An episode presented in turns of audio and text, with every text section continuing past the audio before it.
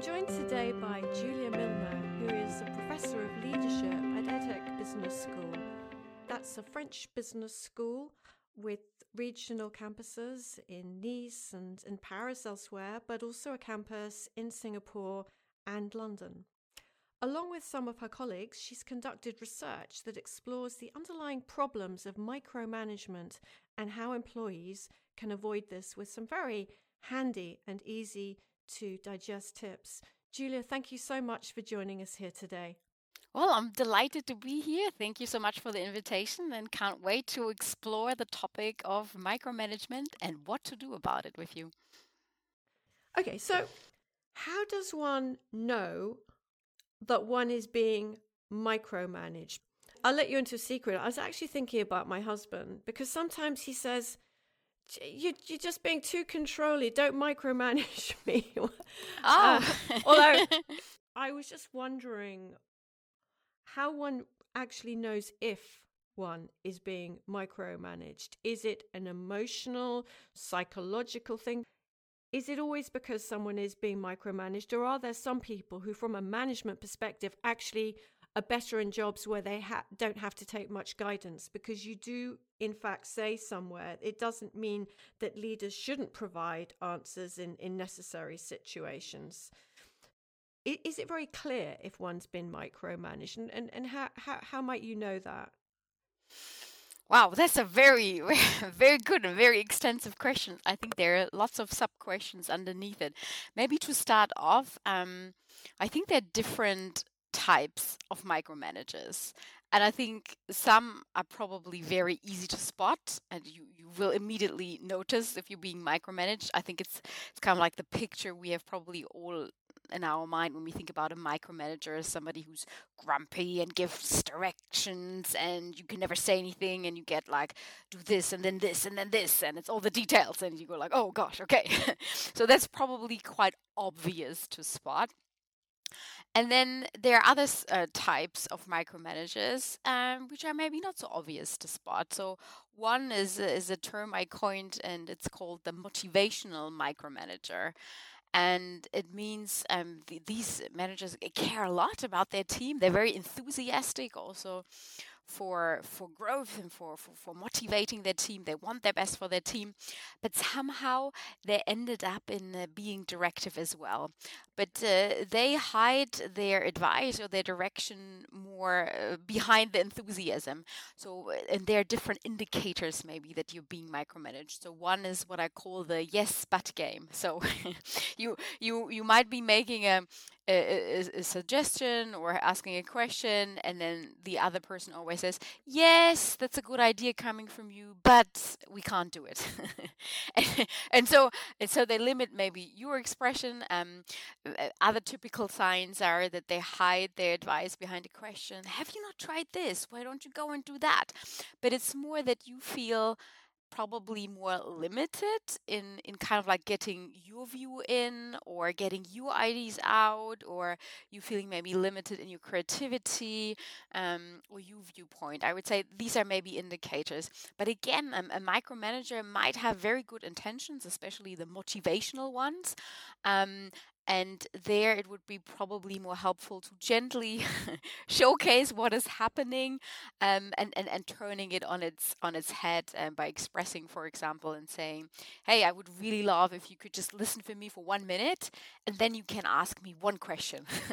Yeah so it, it, it, that sometimes helps uh, helps a bit more but i think no people notice it um, but they still might be thinking oh wow but this person is so lovely and so enthusiastic and um, but still that doesn't mean that you might not be be micromanaged and have a, a limitation of getting your own ideas and thoughts in. Thank you so much for bringing that point to life. And and just as some background, as, as we're into the interview, let's just jump into it. Yeah. Um, Julia, your team began by identifying the three common features in micromanagement. Uh, and as you've just been unpacking for us there, I'm just going to summarize those. Uh, a lack of dialogue in interactions. So people just aren't given the chance to share their thoughts or, I guess, be their true selves if they can't communicate what they're thinking. The next point you say is a lack of empathy and consideration of emotions, which seems to me very much to tie into that first point in terms of understanding where people are coming from and giving them the chance to express themselves. And then, thirdly, you talk about leaders giving detailed instructions which I guess is where people will associate micromanagement instead of letting people problem solve, empowering them, yes. or enabling them to share uh, an opinion uh, or or an insight. And I guess from what you're saying, my takeaway is this: you have someone who is a talented employee, very committed to the role, doing all that's required to do a good job. But if they are being micromanaged, then their full potential is going to be limited. They may not stay in the role as long as as as they would. Uh, I imagine that it will hamper their communication with with teammates. In in fact, everything it would seem gets impacted if someone is being micromanaged. And what you're saying is that, correct me if I'm wrong, life isn't perfect. Sometimes all of us might have to transverse a period where we're working for a less than ideal boss for however long, but it's not the end of the world because there are actually some things that you can do, these tips that you've created to help mitigate against or even avoid being micromanaged. Have I got that correct? Yes, I mean, I, I actually want to empower people back. So sometimes, yeah, we might have a great manager and maybe sometimes not so much. But I, I want to empower people and tell them there are still certain things that you can do. I mean, without taking away from them the challenging situation they might find themselves in. But I think there are some things that team members, employees, um, can do to mitigate the effects. And, and again, I, I want to stress that not every micromanager has bad intentions, and sometimes they actually appreciate the feedback or yeah different ways of working because micromanaging as you're pointing out is not only often very demotivating for the person receiving it but it actually also has negative effects for the manager themselves because they're becoming the bottleneck for decision making. And it means they spend a lot of time fighting fires. And if you're constantly firefighting, you actually can't spend any time on strategic tasks. So it's actually quite quite stressful for them as well. Um, so there are negative effects involved as well. So why not, you know, support the leader in this in this case um, to to maybe find different ways? And um, yeah, absolutely, I, I love the expression where you said, yeah, life is not perfect. It's not, and I think that is also a good tip uh, for both uh, the manager but also the employee. Um, I think often micromanagers are trying to hold on to control and um, they want to have control of the situation because there's so many factors around us that are uncontrollable right? Um, but it doesn't mean that the idea or the direction, the advice that the micromanager has is actually always the best solution forward. Quite the opposite. I would challenge um, this thought because often the team member works much closer on a topic and they have much more insights. Maybe what are the pain points of the clients? What what's actually going on? How could we improve processes? So don't expect perfection. I think in order to counteract um, micromanagement, we have to embrace the idea of trial analyze and trial again. So I'm specifically avoiding the term error or mistake because I think that hampers creativity. Yes, of course, we need to set some some boundaries. We don't want to have any huge yeah mixed mistake coming up, but creativity and innovation can only nourish if if if we are encouraging others to trial out new things new approaches to put forward ideas how can we make it better? And i would really yeah challenge the notion that uh, the leader knows best because this type of leadership is no longer sustainable. I mean in the past yes leaders were the experts. They were probably also promoted based on their technical expertise but this is changing um, in times of ai project work new generations coming up sustainability everything it, it's it's not doable anymore. So the leader has to yeah redefine and refine maybe their role in in, in how to lead. And so i think uh, yeah we're all going through this process together so why not support each other? Mm. well leaders know best. I agree with you that this whole notion of the, the, the hierarchy and uh, in, indeed the future of work as you say with with ai is a thing of the past now and i love this idea that in this flatter fairer more equitable workplace that that, that it makes absolute sense for someone who would previously have been categorized as a subordinate to uh, do what you suggest and to to be upfront and uh, very clear and encourage and two things come to mind if i may mm. the first is that uh, there will be managers in the workplace who have a tendency to micromanage but who at the same time are perhaps more open to suggestion, are perhaps a bit better at listening, and for whom the tips that, that you've suggested may make more of an impression than than than others. So l- let me rephrase that. Am I right in thinking that there's sort of a spectrum of micromanagers where you've got ones at one end of the spectrum that may be a bit too far gone to make that much of an impact, and are there other people who when even being ma- made aware of the fact that they're micromanaging could respond surprisingly fast and change quite quickly when they're aware of what was going on. Oh yeah, absolutely. I mean, th- this is what I uh, found in my research studies and and, and, and trainings I, I do with leaders.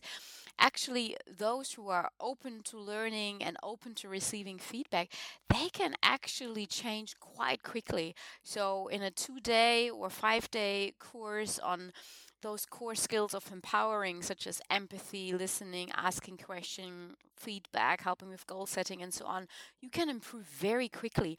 And often these type of if you want to call it a spectrum you know these more like motivational micromanagers again they have such good intentions they just didn't have the right technique or tool to get it across and as soon as they see themselves for for example recorded in in, in communication interactions they can see it for themselves so they might have already been using questions, but they've been using only close questions. So these are the typical ones like, why don't you try this? Or have you not tried that? Or why don't you go and do this? So you, again, you hide your advice behind a question, but they were not doing this because they wanted to hold on to control.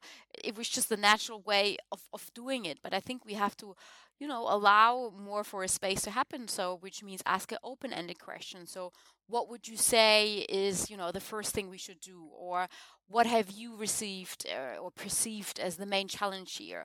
Or what has been the most common um, you know reaction from the customer or wh- whatever it is but ask open-ended questions. So so with what how and so on so that that people can actually you know come up with their own ideas and i'm not so restricted because if you ask a closed question i can only say yes or no yes i've tried this no i haven't tried this. Or, or or people reacting with the yes but on the other side so yes i could try this but it won't work you know? So it's better to do this. But i think it's also very important what you stated at the start of, of our conversation that not every um, situation is conducive for this uh, type of empowerment. And I think we should not, you know, let leaders get away with, oh, okay, well, then I have to do nothing. I, I just have to sit back. I don't have to support. I don't have to do anything. No, that's not at all what I'm saying. I think um, just that the role and the nature of leadership is changing. And we have to equip leaders more with techniques and tools so that they can empower others. But as with anything, also leadership, you know, needs to be needs to be learned. And it's often, you know, yeah, for some people it comes more naturally, sure but it's often something that you know leaders do need to learn but they can learn it quite quickly so let's support leaders and i think that's the, the important role of organizations to provide that learning um, and development for leaders so that they can also have the time to take a moment, take a pause to self reflect. Because if we're just busy, busy running, where's the time to fine tune my empathy skills? I mean, that's that's crazy, yeah. So we have to allow for leaders to develop. But no, absolutely, they should be there, and they should also support. And if it's a situation, for example, where the other person really doesn't know, so somebody who's new to the organization, um, and you keep asking, yeah, well, how do you how do you want to do that? And they, they don't know. I mean, that that's just nonsense, you know. Don't don't do that. But I think more often than not, there are more situations where leaders could empower others and create innovation, creativity. Um, than not. So often leaders get away with and say, "Oh no, Julia, I, I don't have time for this. I can't do this, or this doesn't work." and if they actually look really into it, and if they once experience themselves the power of empowerment, I think most people are actually, yeah, they're hooked and they they they they're keen to support because they want their team to thrive. Obviously. Of course, there's a huge amount of management development, training, coaching, etc. out there. What you're recommending these easy to follow tips for employees who want to avoid being micromanaged. I, I just wanted to ask you what your thoughts are on a scenario where you've got a team and it's not just one person in the team that's really fed up with the way that they're being micromanaged. Imagine they're at lunch with a colleague or a couple of other colleagues in the team, and they all start talking about the fact that they're yeah. really fed up with the way that they feel their bosses breathing down their necks and trying to control everything. What would you recommend? Could people in that situation have a plan for managing their boss in that scenario, or would you recommend against that and suggest that it's something that really needs to be done individually rather than taking a, a team approach? Mm. That's a tricky one. I, I guess it dep- depends really on the manager and how much the team perceives that they are open, you know, to feedback. I think we have to be careful not to ambush people or to make them you know lose their face um, I, I think that, that that's very important. So we also have to be kind of like gentle with how we deliver feedback. That does not mean that it cannot be critical but you know it, it, it should always be constructive and it should be something that we can we can change in the future. So i would very much say it depends on how they think the manager will perceive it.